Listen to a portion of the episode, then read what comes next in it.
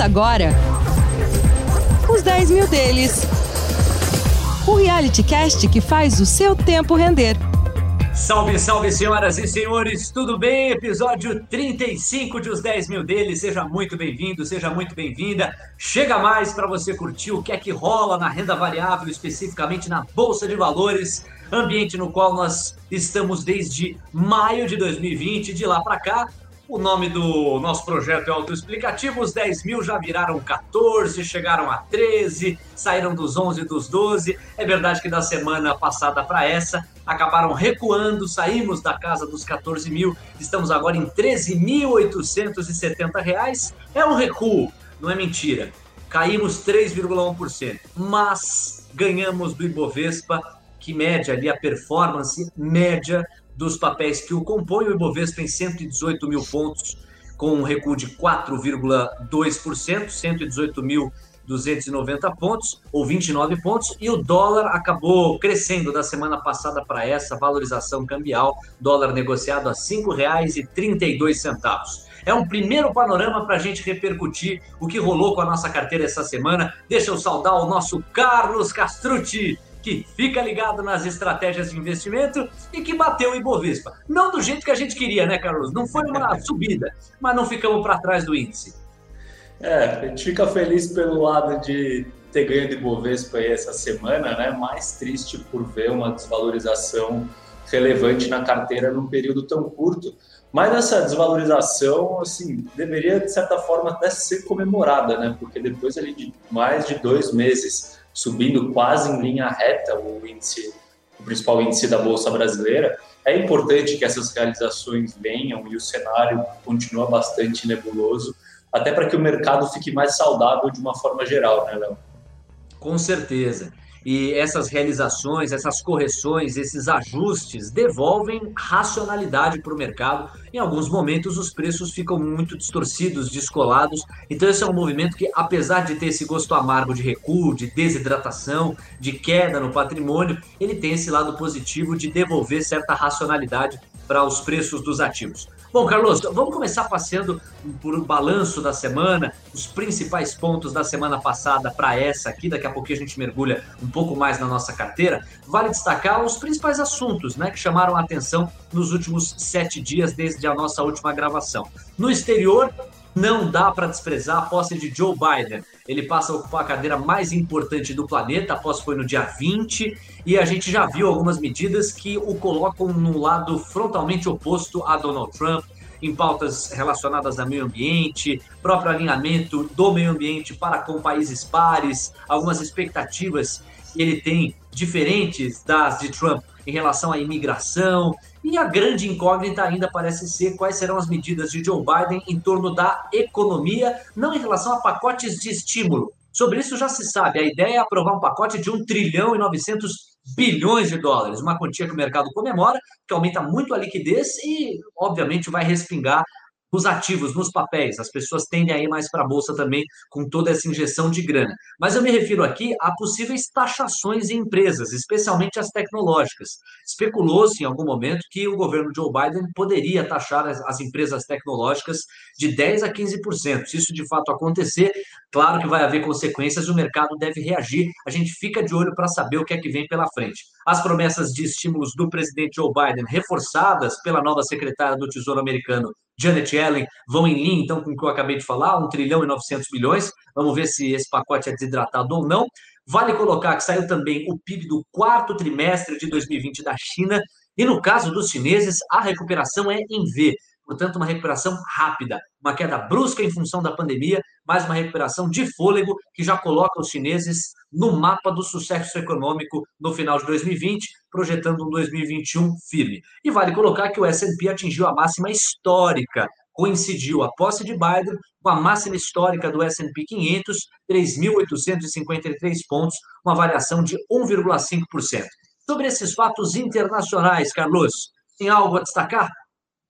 É, o que vale destacar é que a gente pode perceber que o mercado gostou ali desses primeiros discursos do Joe Biden e continua otimista, né? Essa história de mais estímulos monetários, mais estímulos fiscais são música para ouvido dos agentes do mercado. Então, isso de uma forma geral traz uma boa impressão para o mercado. E a Janet Yellen, que é a secretária, a nova secretária do Tesouro, né, ela foi a última presidente do Banco Central americano. Então, ela é uma, uma figura que costuma ser bastante pró-estímulos, e isso, de uma certa forma, trouxe essa alegria aí para os mercados lá fora a gente não pode deixar de passear pela novela da Covid-19. Essa novela vai durar enquanto a imunização não atingir o planeta como um todo.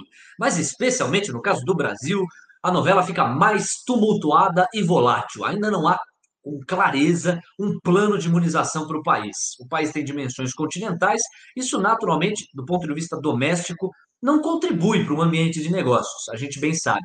Há mesmo aqui em São Paulo a expectativa de que João Dória aumente as restrições passe a fazer da capital paulista uma capital que toque ali na fase laranja do plano de restrições da, da, da, política do governo do estado de São Paulo. Atualmente, São Paulo, capital, está na fase amarela, mas já há outros lugares do estado de São Paulo em que a fase laranja voltou. Os números continuam preocupando, embora a vacinação tenha é, começado, a gente sabe que há problemas logísticos, insumos dos quais o Brasil depende para a produção das vacinas com autonomia aqui, com é, força local. Esses insumos vêm da China. Há uma questão diplomática que, por questões ideológicas, pode em algum momento ter ficado um pouco abalada. Pouco a pouco, o governo federal tenta fazer essa mediação. Houve uma notícia positiva em torno de vacinas que vão vir da Índia e que devem chegar, pelo menos a sinalização é essa.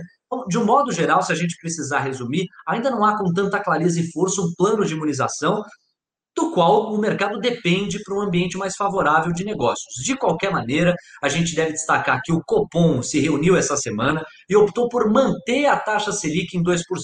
Mas a grande notícia foi que o Copom tirou o Ford Guidance. O que, que é isso?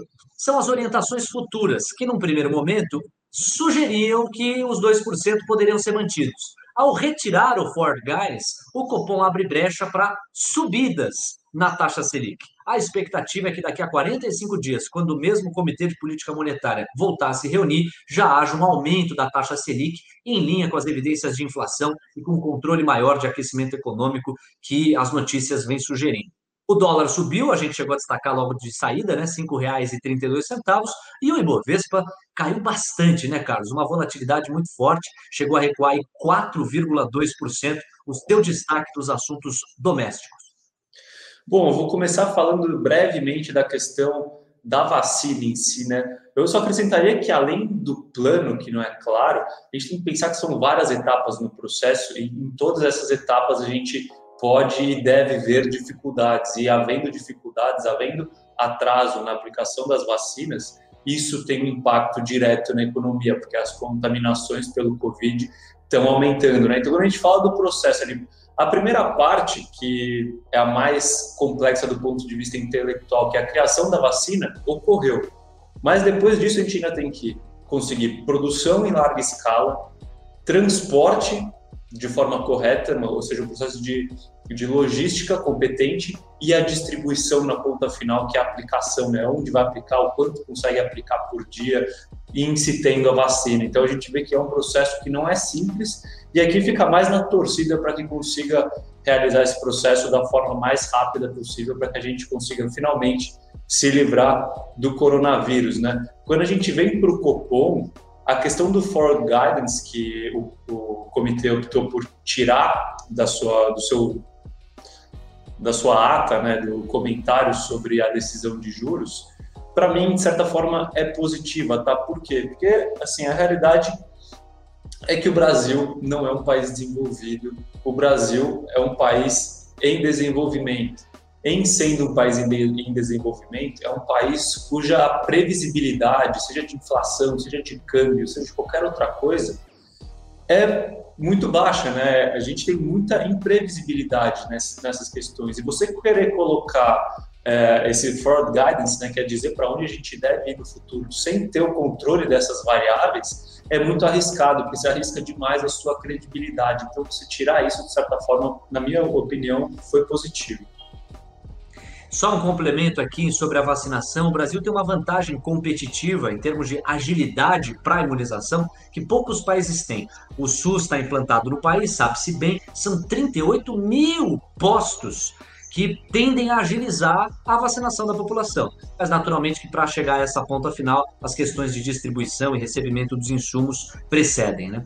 Vamos lá, direto para a nossa carteira. A nossa carteira, eu já destaquei, venceu o Ibovespa. Se o índice recuou 4,2%, a nossa carteira recuou 3,1%. É um recuo mas suficiente para bater o Ibovespa. O destaque negativo foi a Yoship Maxion. Você lembra? É uma empresa focada na produção de rodas. E essa empresa especificamente recuou quase 11%. Chamou atenção, recuo de 10,9%. Naturalmente que esse vai e vem da pandemia ajuda a explicar em função da circulação que sofre restrições, ora mais rigorosas, ora um pouco mais frouxas. Agora, o destaque positivo foi a TOTOS. Eu estudei 37 minutos para acertar a pronúncia. Porque eu já ouvi gente falando assim, TOTVs, TOTVs. Eu falei, pô, eu vou mais na escola russa, Aí o Carlos falou: não, fala TOTUS, que é o mais usual. E a gente investe na TOTUS, você que não sabia está sabendo. Essa empresa cresceu 5,6% da semana passada para essa. E é aquela história, né, Carlos? Quem disse que os 10 mil deles não investiam em empresa de tecnologia? Investimos sim. Eu quero que você explique um pouquinho da razão de ser dessa empresa. Perfeito. Bom, começando aqui, como é uma posição que a gente não tinha comentado ainda na carteira, é importante destacar a relevância dela para nossa carteira, né? E essa posição representa 5% do nosso patrimônio. Então você vê que não é uma posição é, exatamente pequena, né? É uma posição mediana ali. E o que é a TOTUS, né? Quem é a empresa? Bom, para quem ainda não conhece ou não ouviu falar, a TOTUS é a maior empresa brasileira de tecnologia. Inclusive é a única empresa brasileira de tecnologia que, tá, que compõe o índice Bovespa, né? O Ibovespa. É uma empresa que foi fundada lá em 1969, tá? E desde o início ela sempre trabalhou com serviços de informática ligados à gestão empresarial, tá? É claro que lá a gente tinha outra realidade, né? O início dos computadores, então o serviço que ela fornecia naquela época não, não se equipara ao que ela fornece hoje, mas o racional por trás do serviço sempre foi o mesmo: otimizar a gestão empresarial. E onde a empresa está hoje? Bom, com a evolução da tecnologia, hoje o principal negócio da TOTUS é o fornecimento de softwares de gestão empresarial, que na nomenclatura técnica deles a sigla é ERP, tá? E eles fornecem esse tipo de software principalmente para as pequenas e médias empresas.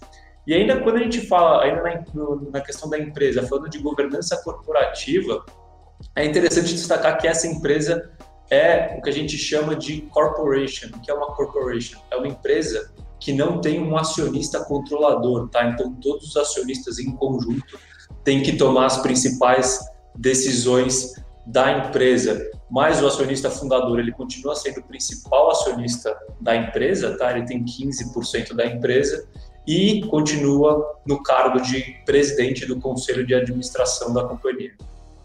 Vamos entender melhor, Carlos, o modelo de negócio da TOTUS. Conta para gente. Bom, é, há muito tempo, como eu comentei, a TOTUS fornece esses sistemas de gestão empresarial, né? Mas de um tempo para cá, o, ela tem realizado uma mudança não no que ela vende, mas no como ela vende, tá? Então o modelo de negócio dela, de certa forma, mudou. Eu já comentei aqui agora há pouco que ela fornece softwares de gestão, né? Mas como que era o modelo de venda até pouco tempo atrás? Era um modelo de venda de licença de software, tá? Então era como se fosse um produto. Você quer usar o software da TOTUS lá na Levaticar, né? vamos acender a Levaticar aqui para otimizar seus processos? Sim, aí, aí, eu lá como empresário falo, não, pô, beleza, vou querer o software da, da TOTUS. Aí eu comprava, é como se eu fizesse uma assinatura. Isso, não, é como se você comprasse mesmo. Então eu falo, tá bom, eu te, eu te vendo a licença, eu TOTOS, eu te vendo a licença aqui do, do meu software por, botar um número hipotético aqui, 50 mil reais. Aí você paga esses 50 mil reais uma vez, e aí você não precisa mais pagar nada nos próximos períodos, só quando precisar de serviço de manutenção ou alguma atualização e assim em diante. E aí você fica com o produto. Esse é o modelo antigo da TOTOS. Qual que é o modelo novo, que é o que está na moda, não só na moda, mas realmente é o que está sendo aplicado no mercado de uma forma geral. é a venda do software como um serviço, né? Que é aquele famoso é. software as a service. Ou seja, ao invés de eu vender a licença para você, eu vou vender uma assinatura para você. E com isso, eu vou ter uma receita recorrente. E para você que está comprando, é muito melhor também, porque você não vai ter que desembolsar os 50 mil reais de cara. Você vai me pagar ali 500 reais por mês num contrato anual com renovação automática, entendeu? Então a TOTS fez essa migração da venda de licença para a venda de software as a service, né? então para a venda de serviços de assinatura dos softwares. É que se a gente quiser fazer uma analogia aqui, quer dizer, é como se em vez de eu comprar um carro, eu, eu pensar no sistema mais do aluguel do carro, né? Para eu gerar uma receita recorrente e através dela conseguir prever assim, basicamente aquilo que vai entrar no meu caixa é bem interessante. E hoje a gente estava batendo um papo aqui antes de começar a gravação: 75% do faturamento da TOTUS está nesse modelo exatamente, né?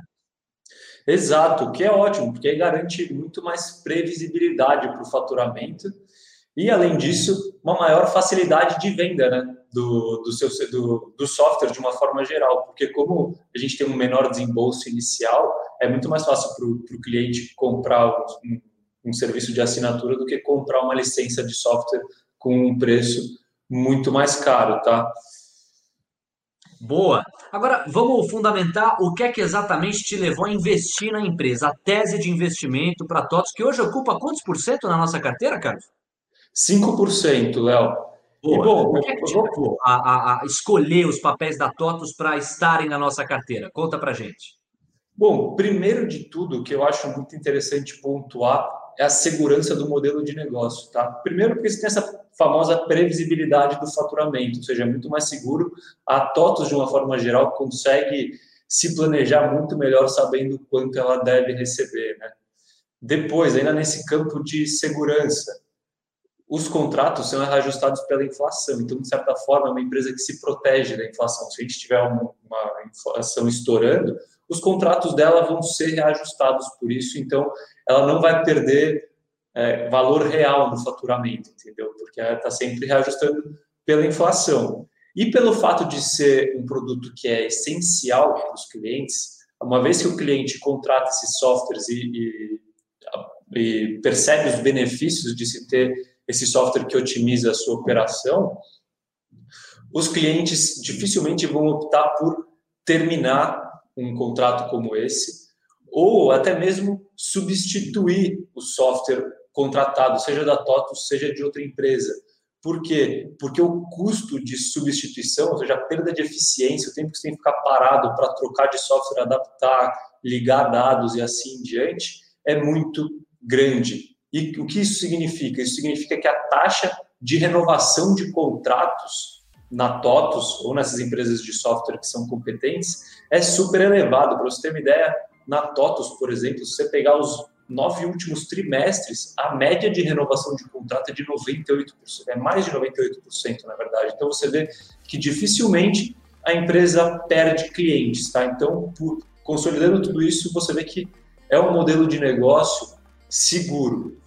Além disso, marca forte, a TOTUS tem 50% de participação de mercado de softwares de gestão para pequenas e médias empresas, tá? Então, você vê aí que realmente é um player bastante relevante nesse mercado e é uma marca que é sempre lembrada por quem está buscando esse software. Fora isso, a gente tem uma capacidade de execução comprovada pela empresa. Apesar de ser uma empresa de tecnologia que tem a fama de não dar lucro e assim em diante, é uma empresa que dá lucro, tá? Dá lucro constante. Faz tempo que a empresa dá lucro. E com essa mudança no, no modelo de negócio, com essa, esse fornecimento de software as a service, não mais da, da licença de uma forma geral, ela vem aumentando a sua margem de lucro, ou seja, com o mesmo faturamento, ela vem lucrando cada vez mais, então ela está ganhando eficiência. Além disso, é sempre importante destacar essa parte mais qualitativa de governança corporativa, né, que é sólida e com isso a gente consegue ter mais segurança para investir na empresa pensando no longo prazo, porque a gente sabe que as coisas realmente devem acontecer da forma que devem acontecer. Então isso é positivo. E por último, né, o que vale destacar são as perspectivas de expansão da empresa. Primeiro, aí eu vou elencar aqui alguns pontos que trazem essa perspectiva de expansão. Um joga tanto para o ponto positivo quanto para o lado negativo, que é o lado do risco, que é a melhora na economia do Brasil de uma forma geral. Né? Por quê? Quem são os clientes da TOTUS? São pequenas e médias empresas. Se a economia cresce, se o ambiente de negócios melhora, a gente tende a ter mais empresas na economia. Mais empresas é igual a mais clientes em potencial. Vamos supor aqui que a gente continue com o mesmo número de empresas, tá? Então, é, riscando isso daí que eu acabei de comentar. Mesmo com isso, a gente está vendo o processo de digitalização das empresas. Né? Cada vez mais as empresas estão investindo uma maior quantia em tecnologia. E com as empresas investindo cada vez mais em tecnologia, para uma mesma quantidade de empresas, a gente tende a ter um crescimento do mercado potencial consumidor de softwares, porque as empresas que não consumiam antes passam a consumir softwares, principalmente quando elas percebem os benefícios do ponto de vista de, de lucratividade e de eficiência da empresa, né? Fora isso, então mantendo ali mercado constante, a empresa tem chance de ganhar mais market share, ou seja, tem chance de aumentar a sua participação de mercado. Como? Ou conquistando clientes novos que ainda não, não aderiram a nenhum tipo de software, ou adquirindo outras empresas. A TOTS ela tem um histórico longo de aquisição de empresas é, ou que tem serviços complementares a ela, né? Por, exemplo, uma mais recente é uma, uma fintech que oferece crédito para os clientes da própria empresa, ou empresas que atuam com, com o mesmo tipo de software que a TOTUS atua, esses softwares de gestão, mas em nichos específicos, por exemplo, de supermercados. E aí, com isso, a TOTUS vem compra esse software, compra a base de clientes, consequentemente, consegue ganhar market share, entendeu? E a TOTUS tem um histórico de fazer é, aquisições de sucesso. Então, essa é uma outra via de crescimento para a empresa. E por último, a gente ainda tem algumas opcionalidades do ponto de vista das aquisições recentes, principalmente na questão de serviços financeiros que estão cada vez mais ganhando uma aderência maior em empresas e nas pessoas de uma forma geral, ainda mais quando a tecnologia está envolvida.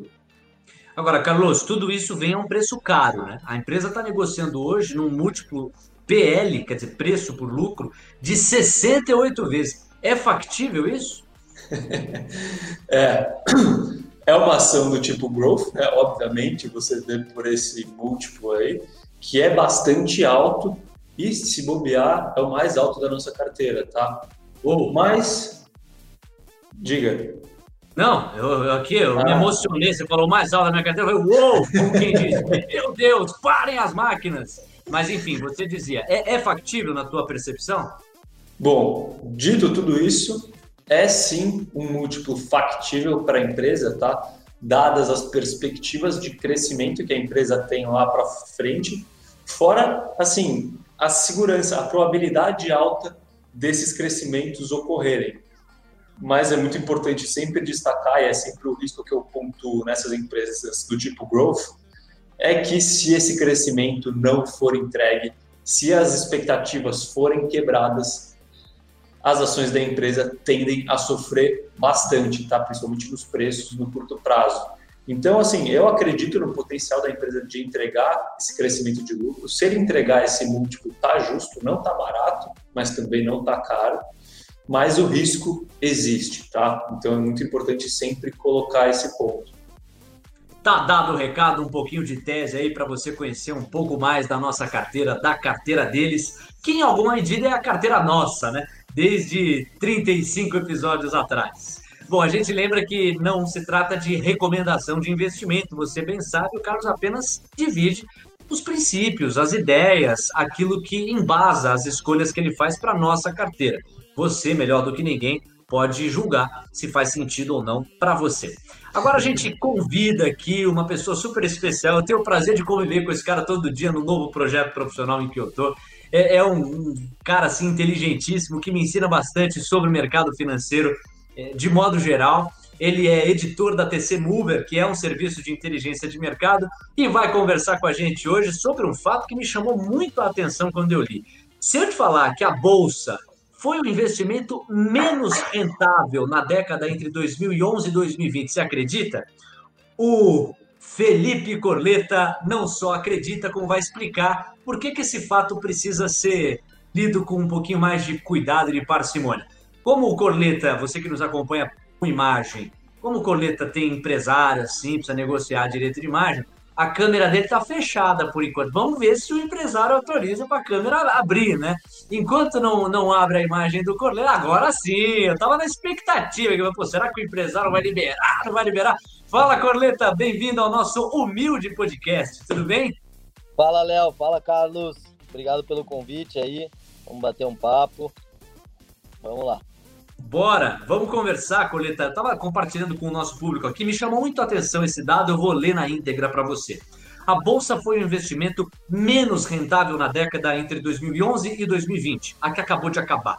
Com alta total acumulada de 71,7%, o Ibovespa perdeu até mesmo para a poupança. Sim, a poupança, a penúltima colocada da lista, com aumento de 80,2% no período. Você não ouviu mal, a poupança rendeu 80,2%, a bolsa no Ibovespa acabou é, acumulando 71,7%. O rendimento médio das ações foi insuficiente, inclusive, para bater a inflação. A inflação bateu a bolsa na última década. A inflação fechou a década com avanço acumulado de 74%. Na ponta oposta, a melhor aplicação dos últimos 10 anos foi o ouro, que subiu 285,4%. É para isso que o Corleta está aqui para conversar comigo e com o Carlos, para a gente olhar com cuidado para esse parágrafo que eu acabei de ler, porque senão a gente pode tomar algumas conclusões equivocadas. Corleta, então vamos começar do começo. Essa informação que tende a assustar o investidor, inclusive a tirá-lo da bolsa de valores, ela precisa ser vista com o devido cuidado, né? Que tipo de cuidado é necessário para a gente olhar esse fato com o devido peso? Boa, Léo. Na verdade, então, a gente olhar para uma década fechada, um período de tempo que é simplesmente o passar de 10 anos, fechou lá o zero no calendário e trocou. Então a gente olhar para esse período inteiro é um período muito heterogêneo, né? Então uh, a primeira metade da década foi completamente diferente da segunda. Lá em 2009, antes da, da, dessa, dessa última década, o Lula falou que a crise financeira de 2008 seria apenas uma marolinha no Brasil, mas isso aí acabou uh, nos primeiros anos da década, chegando com muita força. A gente teve uh, governos aí com, com uh, políticas regulatórias muito complicadas para as empresas listadas. A gente tinha uma taxa de juros muito alta, que também justifica todo esse, esse rendimento que a poupança teve. Né? A gente chegou a bater lá 14,25% de juros no ano de 2015, final de 2015 ou em 2016. Isso acumulou uma alta muito boa. E o Brasil, então, nos, na primeira metade da década, foi um país de rentismo. Foi um país onde as pessoas uh, botavam dinheiro em título público, ganhavam 15% ao ano, tava, tava todo mundo faceiro, né? Na verdade, inclusive, o investidor estrangeiro tomava dinheiro emprestado em outros países, em outras economias, para investir aqui no chamado carry trade. Né? Então, isso justifica, uh, esse, essa taxa de juros justifica o crescimento tanto uh, da, do, dos investimentos em inflação quanto no, no, na renda fixa e nos títulos públicos. Já na segunda década, a gente enxergou uma recuperação, aí o, o governo Temer com, com um governo qualquer coisa menos populista, né, conseguiu derrubar a taxa de juros, uh, teve uma teve dois anos de governo aí onde ele realmente abriu caminhos para uma reforma da previdência e a gente ainda para complementar toda essa história a gente conseguiu no último ano da década ainda tem uma pandemia que, uh, enfim, a bolsa não caiu tanto porque tinha um helicóptero jogando dinheiro para no mundo inteiro, né? Tava chovendo dinheiro aí e, e a bolsa sofreu com isso, mas né, uh, por conta disso a gente acabou praticamente jogando fora a nossa uh, reforma da previdência do ponto de vista fiscal. Né? Então, foi, foi, é uma década bem complexa, é difícil de, de, de, analisar dessa forma. Virou zero no calendário, vamos olhar para os 10 anos atrás. Né? É, a, a, gente tem uma mania né, de, de olhar para as décadas e entender qual foi o comportamento delas. Mas você bem nos lembra aqui que, no caso especial da década de 2011 a 2020, nós temos duas caras bem diferentes de 2011 a 2015 e de 2016 a 2020. E é preciso tomar primeiro esse cuidado, né? Só a taxa Selic, se você pegar 2011 a 2015, é muito maior do que a taxa compreendida no período entre 2016 e 2020. Carlos Castrucci, o nosso investidor aqui, qual bola que você vai levantar para o Corneta cabecear?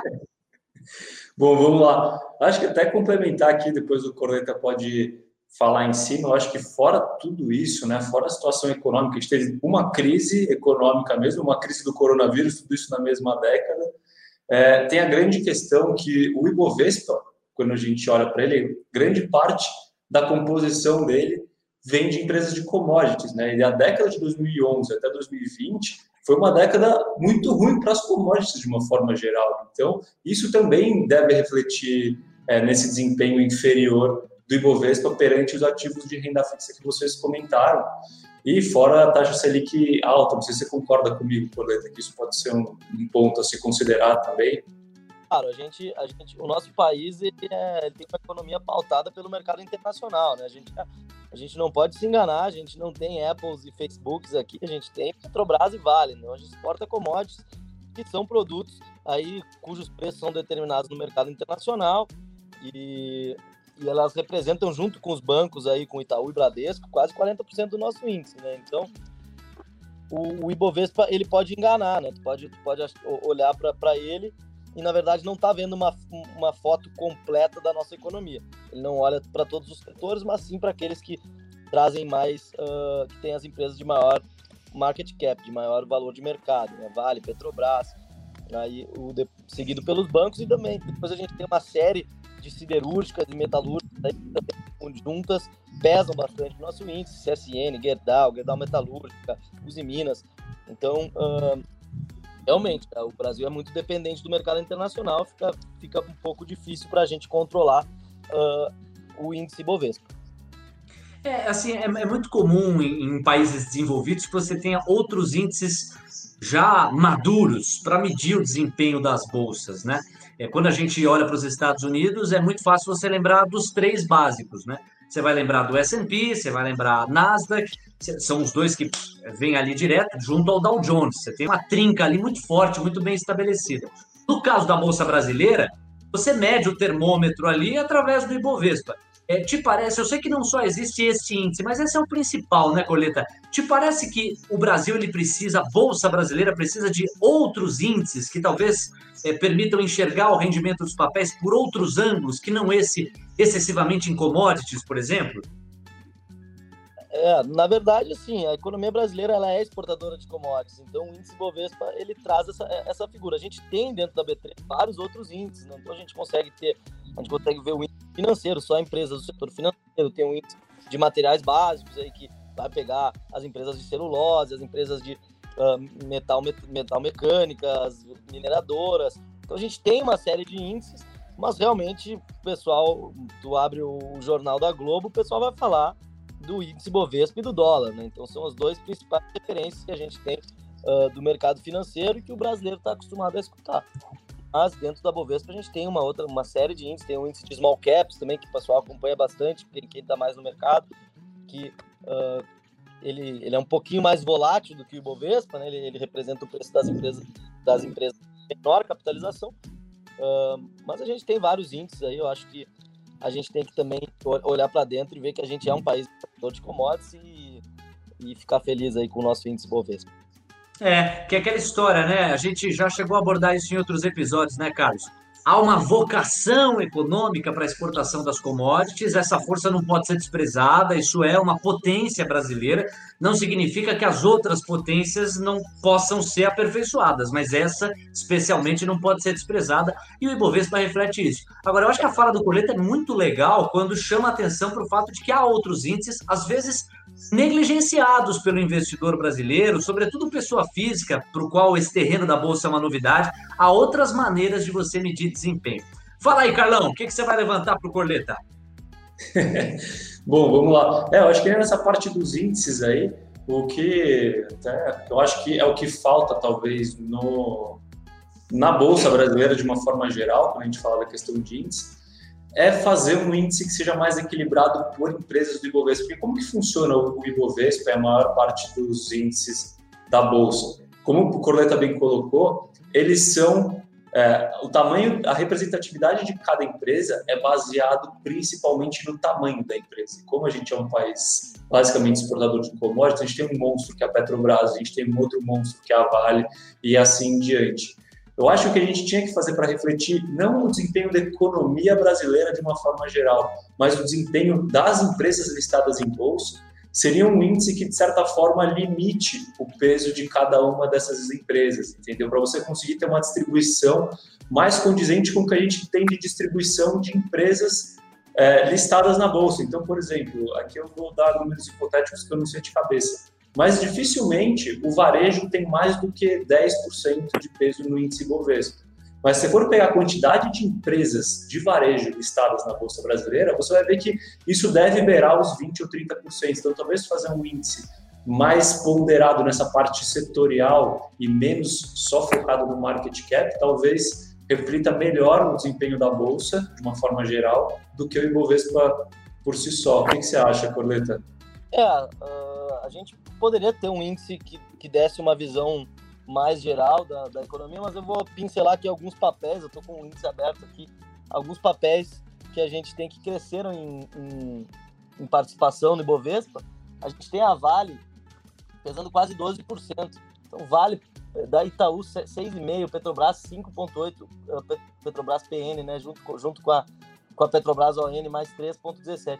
Aí depois a gente tem algumas outras empresas, além do, além do Itaú e do Bradesco, tem a B3, a B3 é uma empresa de tecnologia, mas que na verdade é um monopólio. Ela tem, ela, tem, é, ela é tão grande por ter esse, essa, essa, condição monopolista. Então não é nada que a gente está orgulhando da B3 ser presente no nosso índice. Aí depois a gente tem a Ambev, que aí realmente é uma empresa, um case brasileiro, né? um case de distribuição, uma empresa que consegue distribuir nosso Brasil inteiro, crescendo, fazendo aquisições, hoje é uh, proprietária de várias marcas, inclusive internacionais, uma das gigantes aí de bebidas no mundo. E aí depois a gente tem a VEG, que é o, a queridinha da Bolsa, a empresa que mais subiu na Bolsa uh, no último ano, dentro do índice, né?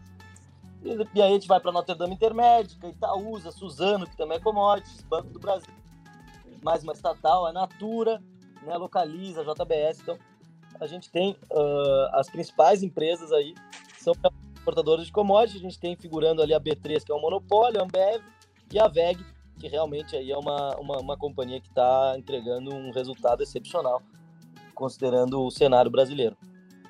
Você está curtindo esse bate-papo aqui de alto nível com o Felipe Corte, Corleta, que é editor desse Mover, está trocando uma ideia com a gente aqui nos 10 mil deles. É, não é exagero dizer que a última década foi uma década mais próxima da aversão ao risco do que uma década próxima do apetite pelo risco. Por mais que a gente consiga dividir, no caso do Brasil, muito claramente 2011 a 2015, 2016 a 2020, e sem dúvida que os últimos cinco anos contribuíram sim para a tomada de risco, de um modo geral, foi uma década mais de aversão do que de apetite. E a prova disso é que o ouro, que costuma ser um protetor de capital, né, um, um, papel que costuma proteger a grana da galera, se valorizou em quase 300% na década que acabou de ser concluída. Eu queria abordar o futuro com você, Coleta, jogar um farol assim para o que vai vir pela frente. Você não tem bola de cristal, eu estou para achar quem tenha, eu não consegui ainda, mas se você tivesse que elencar quais as grandes questões para 2021 até 2030, seria por onde? Eu vou antecipar aqui uma questão que eu acho que é fundamental. Eu acho que a hegemonia geopolítica e econômica no braço de ferro Estados Unidos e China é uma das questões centrais para o funcionamento da economia do planeta né, nessa década. Outra questão que me parece fundamental é o 5G, que vai trazer, quando por dados móveis estabelecido, uma disrupção profunda. Quais outras te parecem? Se é que você concorda com essas duas, fala, Corleta! Boa. apesar da década de aversão a risco, a gente fechou ela com as bolsas americanas nas máximas históricas. A máxima, é, é. Mas olhando para frente aí para a próxima década, especialmente considerando um governo democrata nos Estados Unidos aí, a gente consegue ver alguns pontos que estão em alta aí na discussão. Acho que a tecnologia não vai sair de, de, de alta, embora a gente veja aí as, as grandes techs, as grandes techs negociando a múltiplos absurdos aí. Uh, empresa de tecnologia não, não deve sair do radar, mas umas, tem algumas coisas que estão muito aí em evidência. O, o, caso do ESG, né, da sustentabilidade, da visão mais verde, da diversidade e da aceitação social, inclusão, são, são, são temas que vão pautar muito. A gente viu no final do ano passado a Nasdaq obrigando uh, ou, ou, regulamentando as empresas para incluir uh, minorias dentro dos seus conselhos. Então, esse tema de diversidade e de energia verde, a gente está vendo já há bastante tempo o nosso planeta aí uh, sofrendo com muita poluição, sofrendo com muito com, com aquecimento global, enfim, então essa questão de energia verde, uh, de diversidade é muito forte e eu acho, uh, né, isso aqui é minha opinião, eu acho que criptomoedas estão chegando muito forte, a gente sabe que quanto mais tempo dura uma tecnologia, mais tempo ela vai durar no futuro, né? Pelo menos tem uma teoria que vai dizer isso.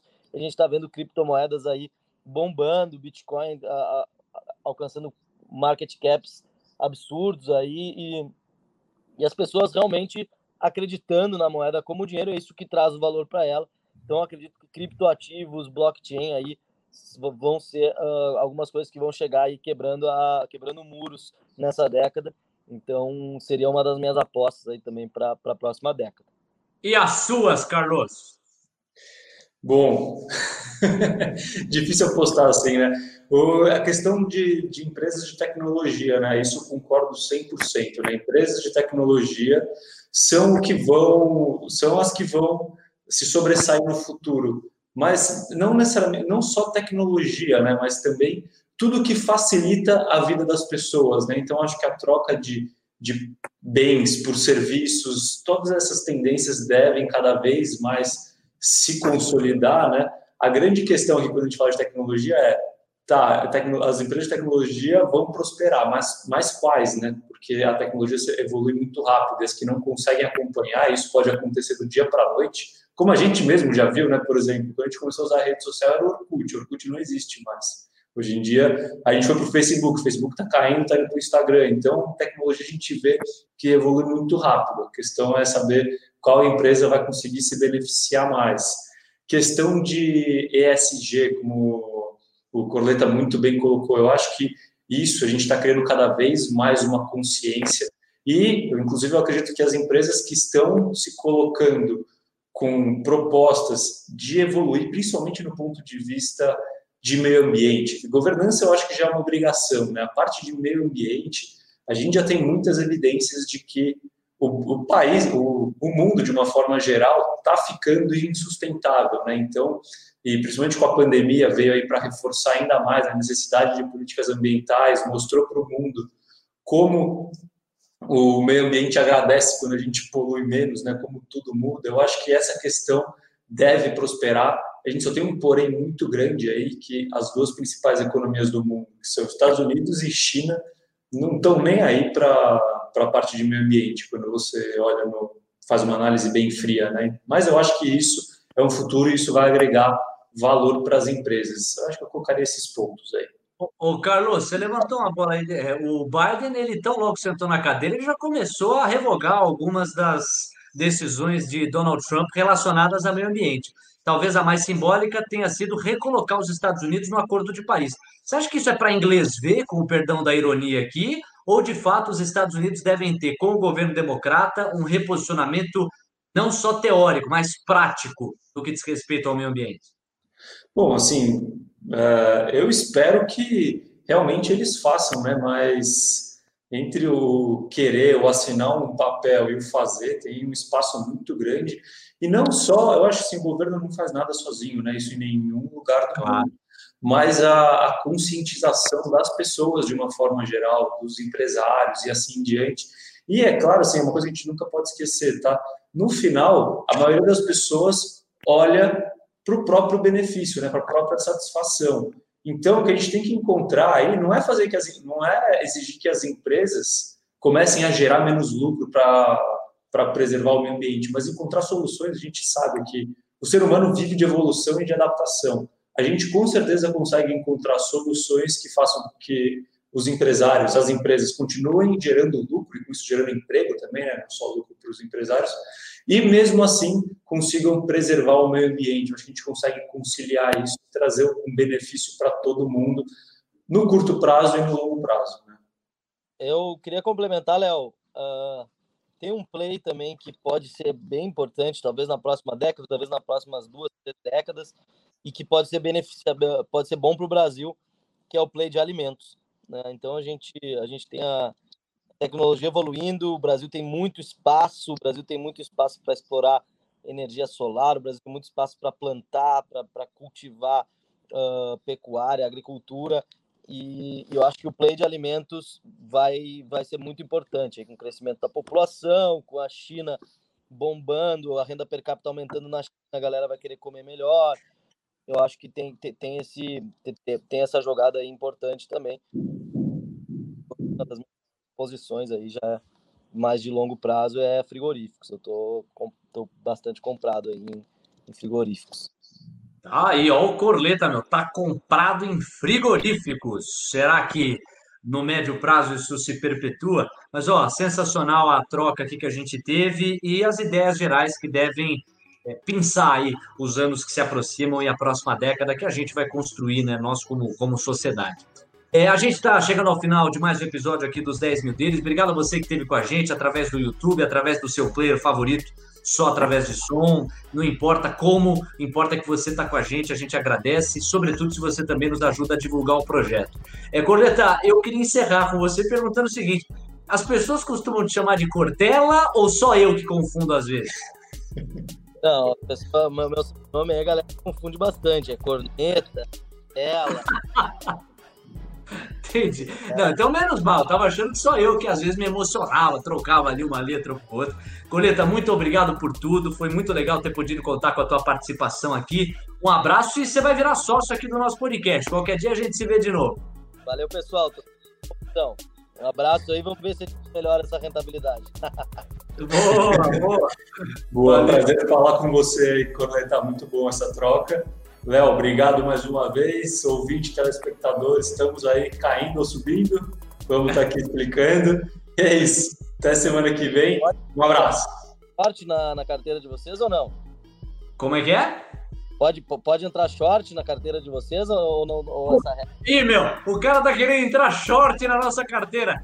Ou seja, o cara tá achando que vai cair. Ou depois dessa, vamos terminar que é melhor. Tchau, gente. Obrigado, até mais. Abraço.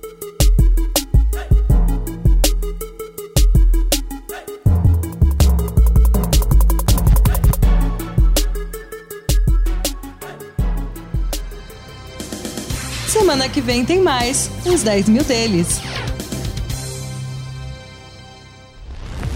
Disclaimer.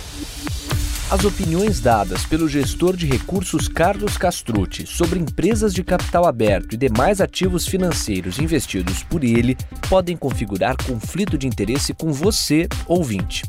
Deste modo, reflita sobre a precisão e a validade dessas opiniões a partir dos seus próprios critérios.